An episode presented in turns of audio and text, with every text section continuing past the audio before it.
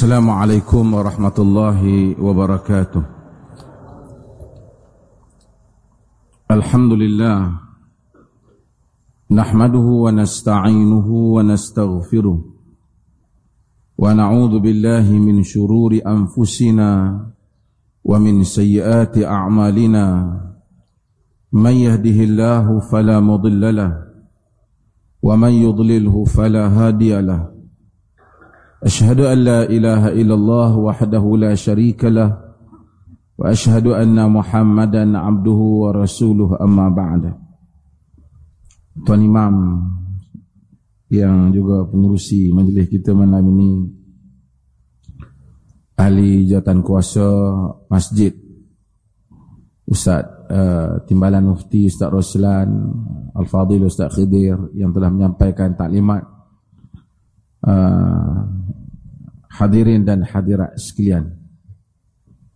Saya tahu hari ini merupakan hari pertama semua orang mungkin buka puasa uh, bersempena dengan Zilhijjah di mana kita semua insya-Allah berusaha untuk memenuhi 10 hari yang disebut oleh Nabi sallallahu alaihi wasallam ما من أيام العمل صالح فيهن أحب إلى الله من هذه الأيام العشر tidak ada hari-hari yang amalan salih di dalamnya lebih disukai oleh Allah lebih daripada 10 hari ini yaitu 10 hari Zulhijjah maka para ulama hampir sepakat banyak amalan termasuknya ialah berpuasa kepada semua hari-hari ini kecuali 10 kerana itu adalah hari hari raya. Apapun kita Alhamdulillah ambil kesempatan ini di samping datang menziarahi masjid tuan-tuan kita kita bersembang sikit lah sekali kita ada sikit soal jawab. Kerana agama ini kita tahu dan kita ingatkan diri kita semua ada dua, tiga, tiga cabang. Agama dia berada di tengah. Wa kadzalika ja'alnakum ummatan wasata. Yang demikian kami jadikan kamu umat wasat, umat contoh, umat yang tak ekstrim. Jalan syaitan kata Syekhul Islam Ibn Taymiyah rahimahullah dua. Satu jalan orang-orang yang cuai. Dia tak amalkan agama. Orang suruh semayang, dia tak semayang. Mengaku saja Islam. Puasa, dia tak puasa. Dia buat maksiat. Dia tak peduli hukum hakam Allah. Dia Islam, dia masih mengaku dia Islam. Tapi dia tak hormat. Maksudnya dia tak hormat larangan Tuhan. Dia tak hina agama. Tapi dia dia tak disiplin diri dia. Dia fasik. Ini jalan syaitan. Satu lagi jalan syaitan yang orang ramai kadang-kadang tak perasan ialah jalan melampau. Dia nak beragama lebih daripada agama yang diajar oleh Nabi. Maksudnya dia melampau, dia lebih, dia pi lebih. Kalau sebab itu Nabi SAW pada zaman dia, pada zaman baginda SAW, baginda kontrol benda ni. Baginda jaga benda ni agak tak berlaku. Bila ada orang main dalam hadis yang kita semua tahu, majengok, tengok, ha? tengok ibadat Nabi, dia rasa macam korang ibadat Nabi, dia kata tak apalah Nabi. Dia kata asumu hatta asumu la uftir wala uftir. Aku nak puasa aku tak mau buka. Usalli wala anam, aku nak salat aku tak mau tidur. Seorang kata wala atazawwajun nisa, aku tak mau kahwin lah. Sebab sebab nak tumpu kepada ibadah. Nabi tak bagi. Bahkan Nabi bagi amaran. Faman raghiba an sunnati falaisa minni sesiapa yang berpaling daripada sunnahku dia bukan di kalangan aku Nabi tak mengaku pengikut dia sekalipun dia semangat sebab apa? Sebab buat lebih daripada apa yang Nabi mau. Nabi SAW hantar Khalid. Hantar Khalid. Ha, Khalid ni panglima perang. Orang panglima ni dia cengeng lah. Orang Arab dulu, dia kata kepada orang yang keluar agama ni sabar. Sabar ni macam bahasa kita ni macam murtad lah keluar agama. Jadi keluar agama tu keluar daripada agama hak tok nenek masuk agama Islam. Tapi perkataan sabar ni atau sabakna ni jadi kami ni keluar agama ni perkataan jenis macam tak apa nak elok. Konotasi ni tu tak apa elok. Bila Nabi hantar Khalid pasukan ni jadi orang ni depa sebahagian ni tak tahu nak kata aslamna kami telah Islam nak kata tu tak apa nak pandai biasa kita mungkin pandai lah tapi orang kena nama baru. Macam kita tengok saudara baru tu. Ayat nak, nak pilih tu tak apa nak kena. Sabakna kata. Kami telah murtad dah masuk murtad tu keluar agama lama. Khalid Al-Walid dia dengar perkataan tu. Dia bunuh apa ada yang dia tawan benda ni sampai kepada Nabi wasallam Nabi angkat tangan Nabi kata Allahumma inni abra'u ilaika mimma sana'a Khalid dua kali Ya Allah aku berlepas diri daripada apa yang Khalid buat. Padahal Khalid lah. Khalid buat tu pun kerana nak bela Islam. Secara mereka ni nampak macam Hai, awak tak boleh tak kerti ke nak kata Islam nak. Nabi kata sabak nak apa-apa. Tapi Nabi tak suka benda ni. Salah, tak boleh bunuh orang Islam dan tak boleh bunuh tawanan perang. Nabi angkat tangan.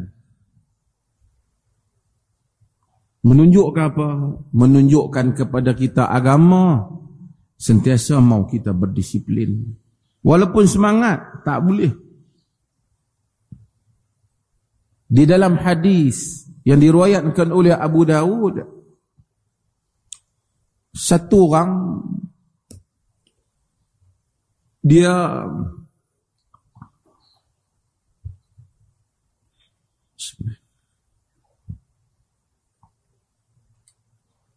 Cedera, cedera, kepala dia cedera. Hadis ni lalu kita baca. Riwayat Abu Dawud. Mengemajah dan selain. Bila kepala dia cedera, dia tanyalah kawan-kawan ni, sahabat-sahabat Nabi juga. Hal tajiduna li rukhsatan an atayammam atau fit tayammum? Tak ada ke kelonggaran aku ni tak payah mandi wajib? Pasal dia eh dia dia kemudian dia dia dia kena mandi wajib supaya aku ni tak payah ada tak ada longgar lah tak ada kelonggaran ke aku pi tayamum sudah mereka kata la najidu laka rukhsah kami tak dapati untuk kau kelonggaran anta taqdir ala al-ma'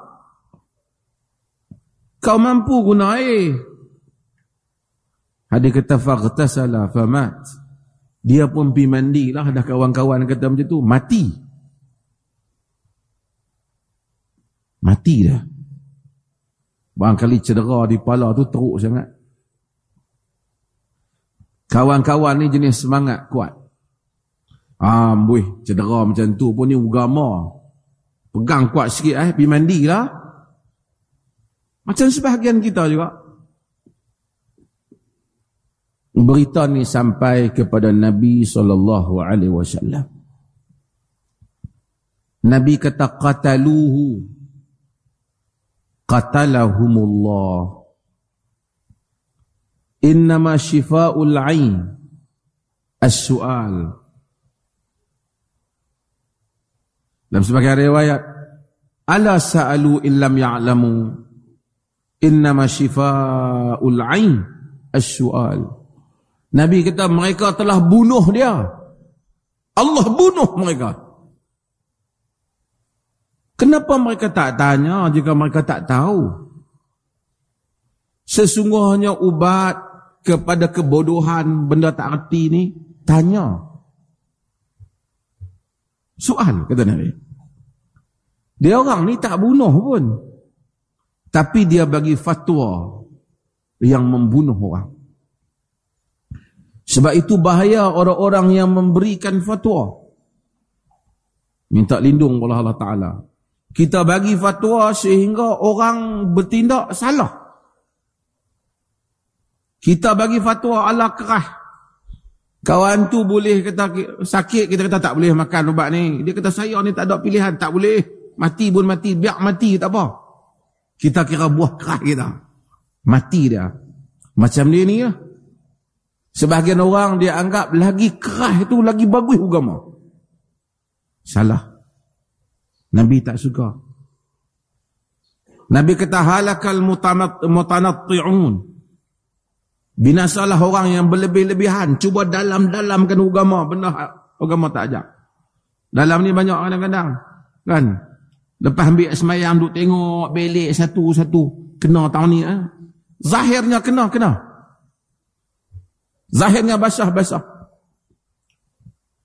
Syaitan, dia was-waskan sebahagian orang. Eh? Ha? Nak pi makan, pi tanya, lepas pi tanya, pi tanya lagi. Kau tu kata halal. Saya saya pun orang Islam. Oh, hang orang Islam pagi tadi semayang ke ada ada buat oh dia nak tanah tu. Nabi kita halak binasa. Dalam hadis Muslim. Dia ni depa ni depa nak kuat semangat. Kuat semangat terlebih. Nabi tak kata tak apalah depa bagi fatwa tu kerana kerana depa nak berkuat Islam ni tak. Nabi kata qataluhu qatalahumullah. Mereka bunuh dia padahal mereka tak bunuh. Tapi fatwa yang membunuh. Sama juga macam kita tengok orang-orang yang bagi fatwa sehingga anak-anak muda keluar pergi berperang. Eh, yang dalam banyak-banyak kes membunuh antara satu sama lain. Ataupun mengeluarkan apa-apa pandangan sehingga orang Islam bunuh membunuh antara satu sama lain. Jika kita orang tanya, siapakah yang membunuh dia? Orang yang keluarkan fatwa itu yang membunuh. Karena Nabi kata, qataluhu, qatalahumullah. Mereka membunuh dia. Karena orang yang berfatwa dengan fatwa yang salah. Sehingga manusia mati. Maka dia seperti membunuh mereka. Sebab itu maka agama ini yusur. Agama ini mudah. Agama ini mudah. Dia suka kepada kita berpegang dengan kita Allah, tapi dia tak mau kita berlebih-lebihan. Ha?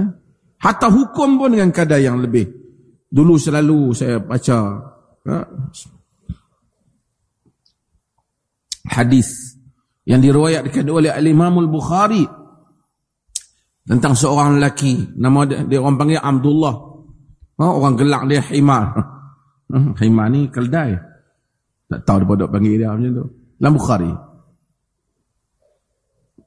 Dia ni, masalah nombor satu dia, dia suka minum arak. Suka minum arak. Tapi dia baik juga dengan Nabi. Dia kata, dia suka minum arak. Wa kana yudhikan Nabi sallallahu alaihi wasallam. Dia suka bagi Nabi gelak. Dia main kat Nabi, dia duduk buat lawak. Kerana Nabi tergelak dengan dia ni. Tapi, masalah dia, dia banyak kali kena tangkap pasal minum arak. Hal lain tu okey. Tang arak tu dia tak okey. Zaman Nabi tu. Ini hadis sahih dalam Bukhari. Dia bawa. Satu hari bawa dia mari kepada Nabi. Hmm? Nabi kata idribu. Pukul dia Nabi kata. Pukul hukuman dah lah. Dalam hadis kata, "Faminna man yadribuhu bi Ada yang pukul dengan tangan tampak. Nabi ini bukan nak siksa dia nak bagi syarat dia. Wa minna man yadribuhu bi Ada yang pukul dengan dengan kain dia. Habis pukul tu geng-geng hak, hak kuat eh kata Allahumma al'inhu ma akthara ma yu'tabih Ya Allah, laknatlah dia. Berapa kali dah ni minum ni? Laknat tu. Nabi kata, La tal'anu. Nabi sebagai, La tasubu. Fa inni alimtu annahu yuhibbullah wa rasulah. Jangan maki dia, kata Nabi. Aku tahu dia sayang Allah dan Rasulnya. Hadis ni panjang perbahasan ulama. Macam mana orang minum marak sayang Allah dan Rasul? Ha? Dia minum marak. Macam mana dia nak sayang Allah dan Rasul? Tidakkah Nabi yang laknat peminum marak, pembuat arak, hak bawa arak, hak perah, hak semua. Nabi laknat. Macam mana Nabi tak bagi laknat dia? Nabi ni dia laknat jenis. Perbuatan minum arak dilaknat. Tapi orang yang minum tu kita nak kena tengok satu-satu. Sebab tu macam pencuri hukuman dia potong tangan. Tapi bukan semua orang kita potong. Kena tengok kes. Kena tengok satu persatu. Ada orang tengok dia amal dengan agama kurang. Tapi kalau orang kata kat Islam, dia pertahan. Walaupun dia tu fasik. Dia buat maksiat. Berdosa lah maksiat tu. Tapi kita tak boleh kata dia dilaknati. Sebab itu kita, orang Islam, kita tak laknat orang. Selagi mana dia tak mati dalam keadaan dilaknat ataupun kafir. Kita tak laknat. Hatta Abu Sufyan yang berperang dengan Nabi. Kalau ikut-ikut cukup teruk. Tapi akhir-akhirnya dia menganut Islam. Maka Nabi SAW sentiasa ajar kita tentang disiplin supaya kita dalam semangat kita kepada Islam, sayang kita pada agama, tapi kita suka benda supaya jangan lebih daripada hak Nabi ajak. Nabi cerita tentang Khawarij. Khawarij ni ialah satu puak pelampau yang semua kita tahu. Tapi pelampau Khawarij ni Nabi kata, tahqiruna salatakum ma'a salatihim. Kalau kamu kamu akan rasa lekeh semayang kamu dibandingkan semayang mereka. Maksudnya puak khawarij ni semayang banyak ke sikit? Banyak. Semayang kuat. Ahli sejarah kata dai hitam mata ada lekuk. Malam-malam menangis. Tahajud wasiyamakum ma'asiyamihim kamu rasa lekeh puasa kamu dibandingkan puasa mereka. Maksud puasa mereka akan banyak puasa kita akan banyak. Banyak puasa khawarij. Ni Nabi cakap sahabat ni. Kita memang sikit dah. Hak sahabat hak banyak tu banyak lagi puasa khawarij. Wa a'malakum a'malihim kamu rasa lekeh amalan kamu dibandingkan amalan mereka. Yaqra'una al-Quran wa la yujawizu hanajirahum. Baca Quran, hujah-hujah dengan Quran. Quran tak lebih daripada kongkong. Ini Nabi kita. Tak lebih kat sini. Tak masuk ke dalam. Sebab apa? Sebab dia ikut kepala dah. Yamrukuna minad din kama yamruku sahmu minar ramiyah. Tercabut daripada agama seperti anak panah tercabut daripada ha? pemanah. Lajulah. Sebab apa? Semangat dia. Khawaris semangat tak semangat, Sayyidina Ali dia kata kapi. Terah kita dengan Muawiyah dia kafirkan. Sebab apa? Dia kata Sayyidina Ali tak berhukum dengan hukum Allah. Sayyidina Ali pakai hukum mesyuarat. Ya? Sayyidina Ali mesyuarat dengan Muawiyah dalam tahkim. Dia kata tak boleh. Dia angkat syiar dia. Tidak ada hukum inil hukma illa lillah. Tidak ada hukum melainkan hukum Allah. Wa man lam yahkum bima anzalallah fa ulaika humul kafirun. Siapa yang tak hukum dengan hukum Allah maka orang kafir. Ini dia punya syiar dia, Khawarij. Jadi dia kata Ali tak buat undang-undang Islam, dia kafir. Kerana fatwa Khawarij inilah keluarlah orang ramai yang terpengaruh dengan Khawarij berperang dengan Ali bin Abi Talib dan berperang dengan Muawiyah bin Abi Sufyan.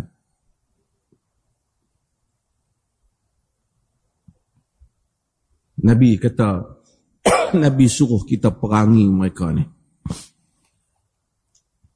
Sebelum saya nak tamat ni, nak buka ruang, saya nak baca satu hadis untuk zaman kita pula. Kita semua. Kita semualah, kita ada semangat Islam ni. Dia merata saja tempat yang dengar ni. Di dalam riwayat Ibn Hibban, Huzaifah riwayat daripada Nabi sallallahu alaihi wasallam. Kata Nabi, "Innama atakhawwafu alaikum rajulun yaqra'ul Qur'an hatta idza ru'iyat bahjatuhu bahjat hatta idza ru'iyat bahjatuhu wa kana ridaan lil Islam ghayyarah. Yang paling aku takut kata Nabi sallallahu alaihi wasallam kepada kamu rajulun yaqra'ul Quran.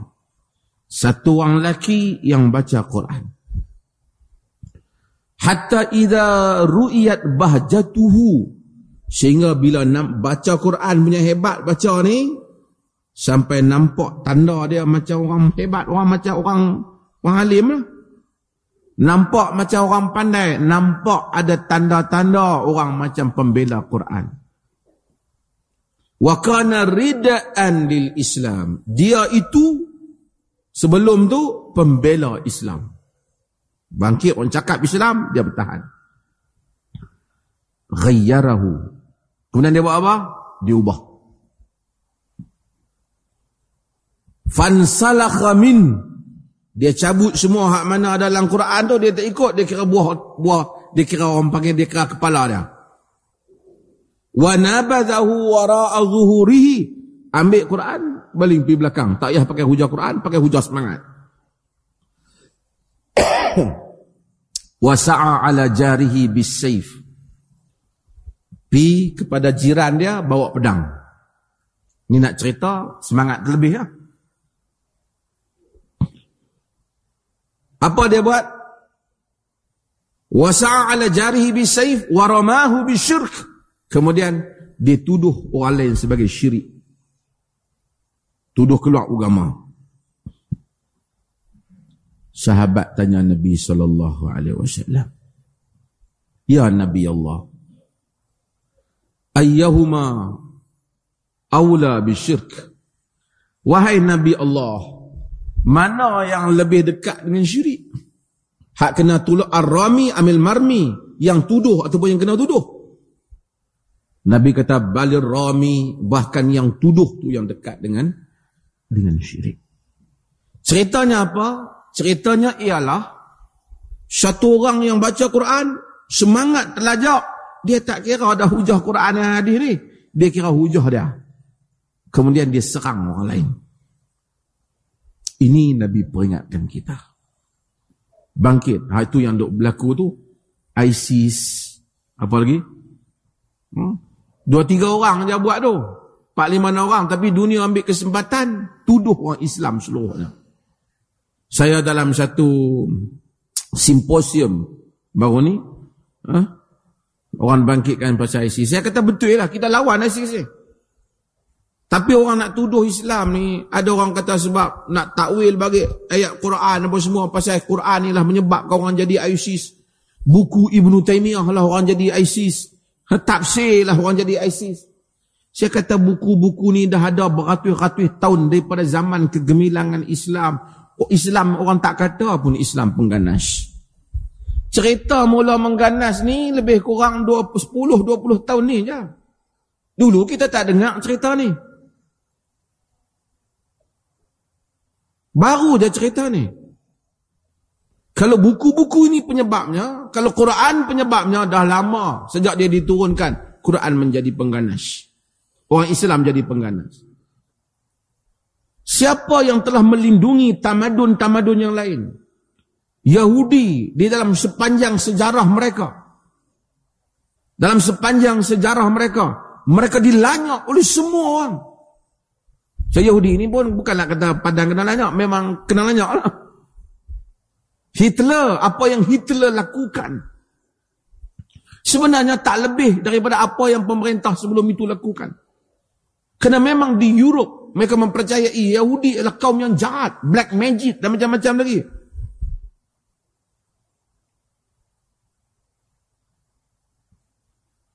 Tapi Islam Sejak Nabi Muhammad pada hari awal lagi masuk ke, ke Madinah, dia buat perjanjian, dia lindungi Yahudi. Akhirnya Yahudi kena sebab bukan Nabi Muhammad, Nabi kita sallallahu alaihi wasallam, mereka yang khianat perjanjian. Pada zaman kegemilangan Islam di Baghdad, walaupun kerajaan Abbasiyah itu adalah masalah dia di sana sini. Tapi kalau kita tulis the golden age of Judaism, zaman kecemerlangan kegemilangan Yahudi. Nescaya kita akan tengok semasa di bawah kerajaan Baghdad. Semasa di Andalus. Islam masuk ke Spain. Hari ini orang tak apa kenal. Budak-budak kita pun tak tahu Islam pernah berkuasa di Spain. 900 tahun. Islam di Eropah. Islam bukan baru di Eropah. Amerika yang kita tengok Amerika Amerika ni yang kita nampak macam hebat sangat tu dia tibai tanah orang ni bahasa kampung kan dia ambil tanah orang lain Amerika tu bukan bumi dia bukan bumi uh, white bukan bumi orang putih dia ambil orang dari India apa semua baru 200 tahun lebih ya itu pun dia rasa bumi itu dia punya hawa main dia halau semua Islam di Eropah 900 tahun. Lama. Daripada zaman Abdul Rahman Dakhil. Tariq bin Ziyad. Oh, itu pun ada cerita-cerita dongeng. Konon Tariq bin Ziyad bakar kapal. Ini semua dongeng. Dia tak bakar kapal. Dia pergi dengan gagah berani. Orang Islam bukan penakut. Nak bakar kapal baru tak lari. Ha? Hmm. Ini dia spice up. Uh, dia bubuh tomeh lebih cerita tu kan uh, Arab kata uh, yubahirul qissah ha? baharat ha? ditambah rempah ha? Tapi Islam gereja yang besar di Andalus tak tak tak tak dibuang zaman kegemilangan semua Kristian dan seumpamanya uh, tokoh-tokoh Yahudi Musa bin Maimun Maimunid adalah merupakan orang yang terpengaruh dengan Al-Imam Al-Ghazali rahimahullah. Tokoh-tokoh mereka. Anak-anak murid orang Islam. Kerana Islam masa zaman kegemilangannya melindungi semua pihak. Tapi apabila krusid, salibiyin, tentera salib masuk, mereka telah bunuh punya ramai 70 ribu mati di sekitar Masjid Al-Aqsa masa mereka nak ambil Masjid Al-Aqsa. 70 ribu kita dengar banyak kan. Mazajna dima ana bidumu'i sawajimi kata ahli-ahli uh, para penyair. Tapi Bush bunuh rakyat Iraq 500 ribu. Hak lain jangan tanya. Orang tak kata Bush pengganas sampai sekarang dia ada.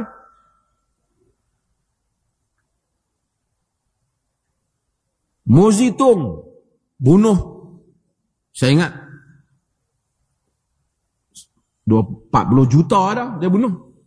Hitler 6, 6 juta. Stalin bunuh lagi banyak.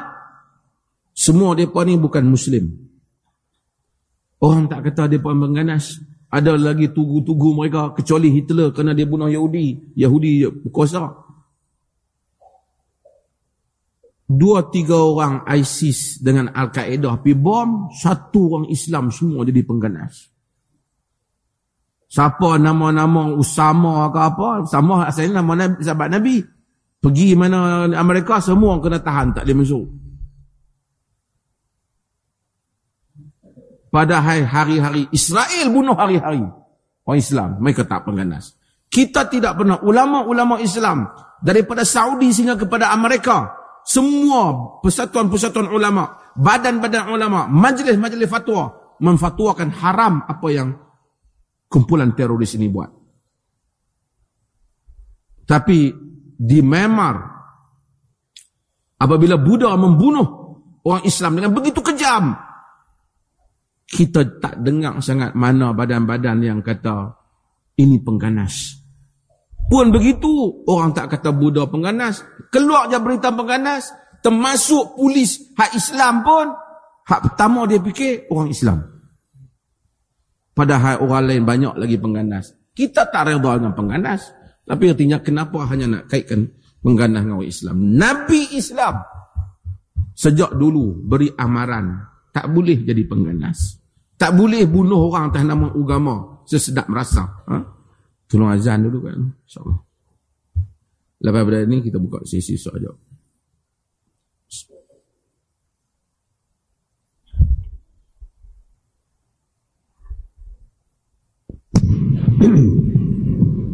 أعوذ بالله من الشيطان الرجيم بسم الله الرحمن الرحيم أستغفر الله العظيم لا إله إلا الله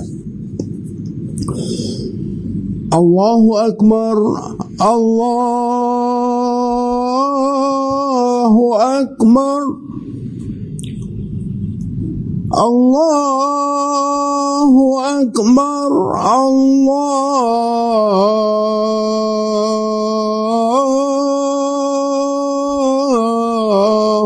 أكبر. أشهد أن لا إله إلا الله. أشهد أن لا إله إلا الله.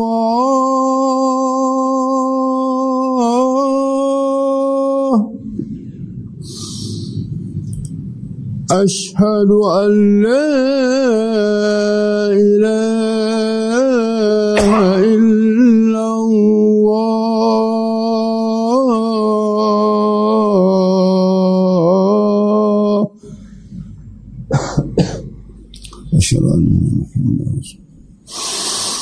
أشهد أن محمد رسول الله.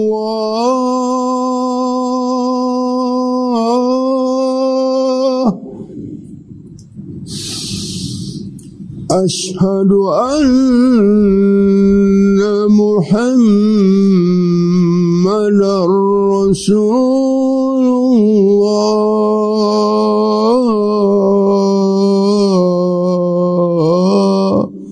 حي على الصلاة حي على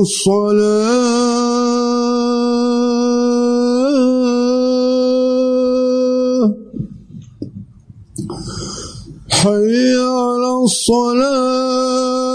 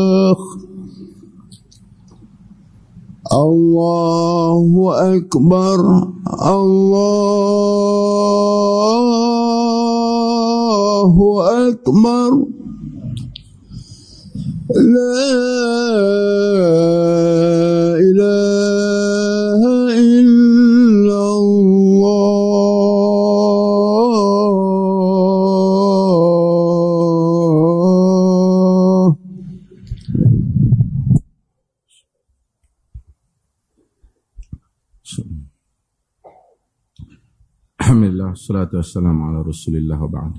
InsyaAllah kita buka pada sesi soal jawab. Saya jawab dulu ni soalan hari ni. Pertama tentang korban ni.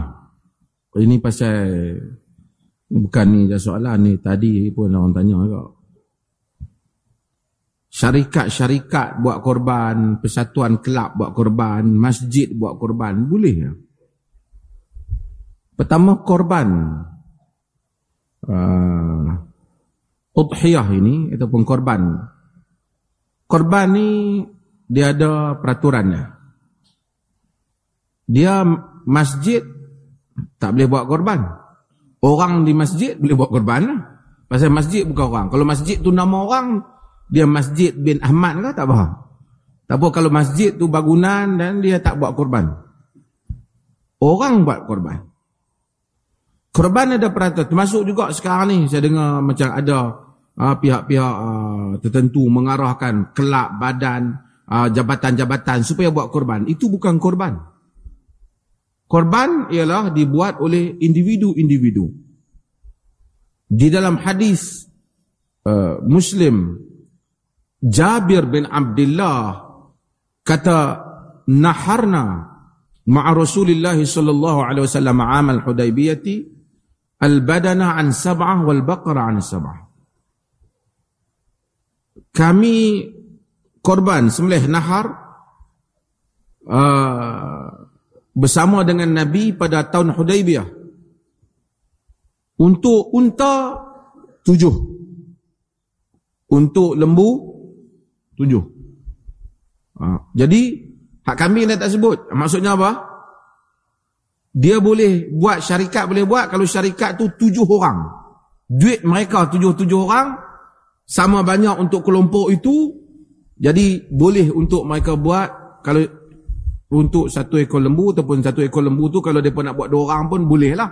Mereka ambil lah berapa bahagian tak kira. Tapi bukan syarikat tu hakikatnya orang tu yang buat. Tuan syarikat tu yang buat. Dia pakatkan kawan dia, dia buat. Ha, ni duit kita bersama, kita buat korban untuk kita dua orang. Tak apalah. Tapi duit kelab, mana boleh? Seorang sepuluh ringgit bagi nak buat kelab, tak boleh. Duit persatuan, ni pejabat-pejabat diminta supaya buat korban. Saya minta maaf lah.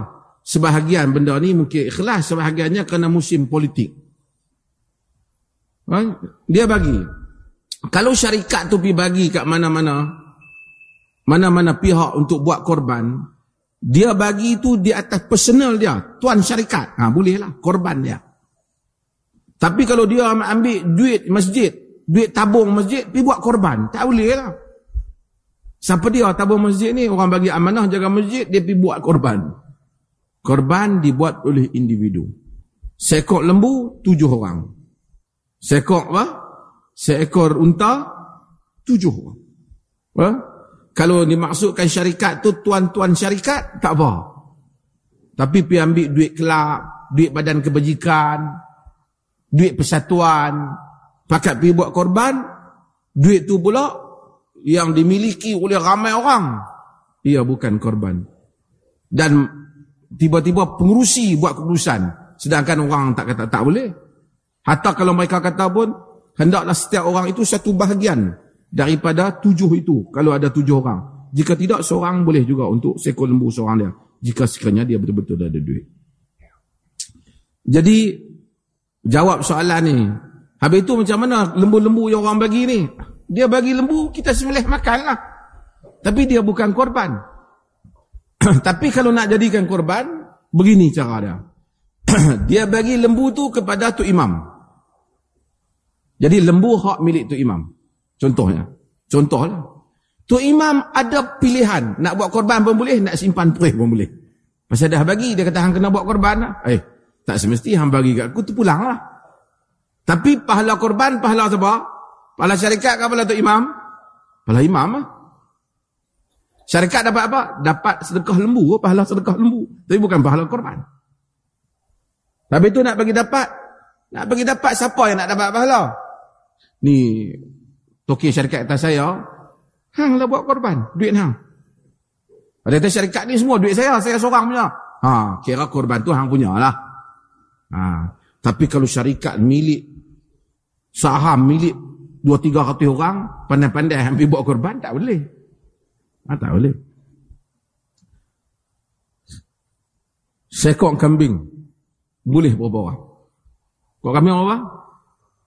Ha? Seorang. Tapi boleh tak kita kambing kita sembelih kita wakil kepada kaum keluarga kita sekali.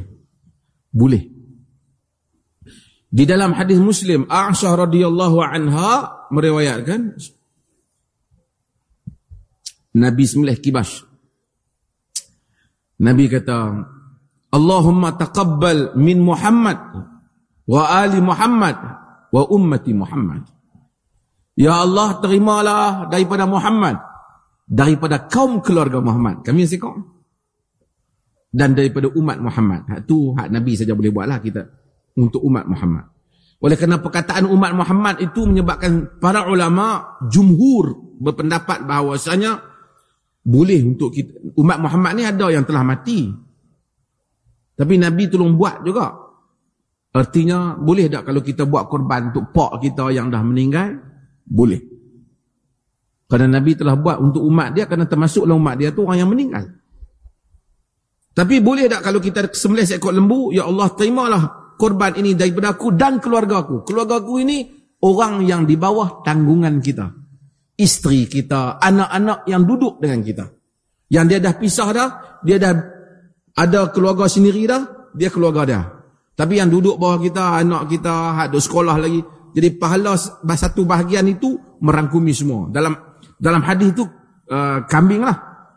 Kambing itu pahalanya merangkumi semua. Jadi bila kita sembelih itu kita niat bahawasanya untuk kita dan untuk juga kaum kaum keluarga kita. Ha?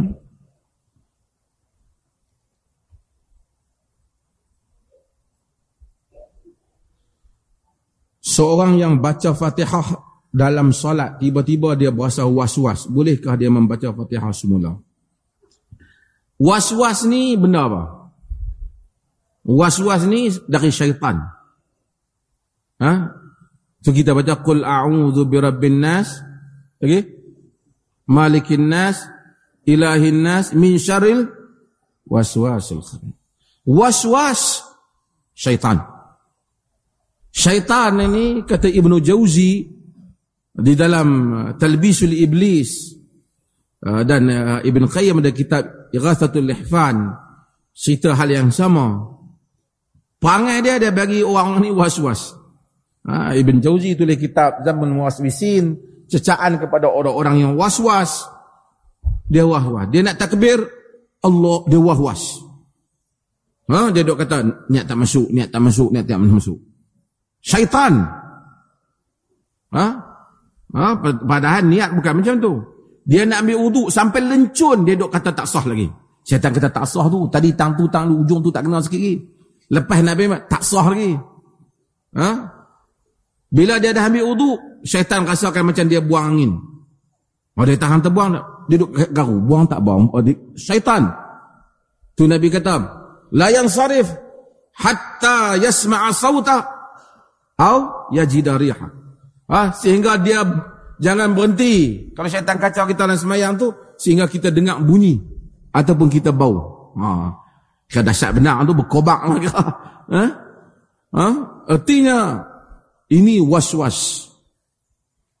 Bila kita kadang-kadang orang pergi mengaji tajwid, patut dia lancar baca Quran. Tapi lebih lepas dia pergi mengaji, dia jadi was-was. Alhamdulillahi Rabbil Alamin. Syaitan kata, tak cukup tu tak apa pedah. Alhamdulillah dia jadi kha. Ha? Ha? Patu Ar-Rahmanir Rahim. Ar Ar Ar dia nak jadi kha pula dah. Ha? Syaitan. Kalau macam tu syaitan dia jangan ulang, dia jangan ikut syaitan. Alhamdulillah Rabbil Alamin Ar-Rahmanir Rahim baca habis. Akhirnya bukan dia susah semayang, orang sebelah pun kacau dengan Fatihah dia. Ha? Sebab itu saya nasihatkan orang yang seperti ini, ha? bila dia semayang di belakang imam, dia tak payah baca fatihah.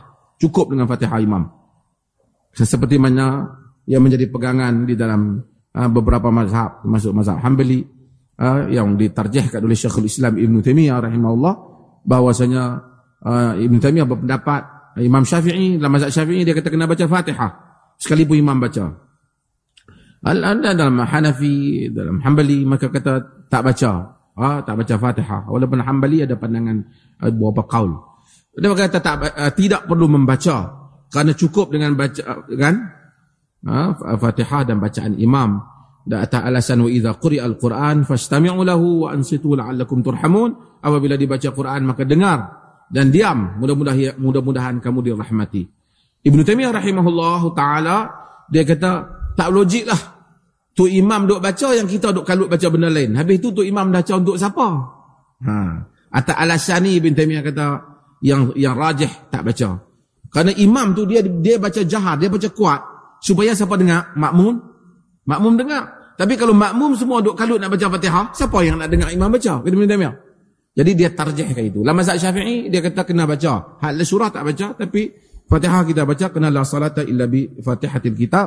Tidak ada salat melainkan Fatihatil kitab dan sementara ulama yang lain menyatakan itu bagi salat yang sendirian. Ha? Bagi yang wah-was ni pakai kaul ni. Kau tidak dia kacau satu sah dia duk tak habis. Duk pedah tak habis dah. Ha? Jadi dia tak perlu ulang ni. Ha? Dia berpada Allah. Ada soalan? Ya silakan.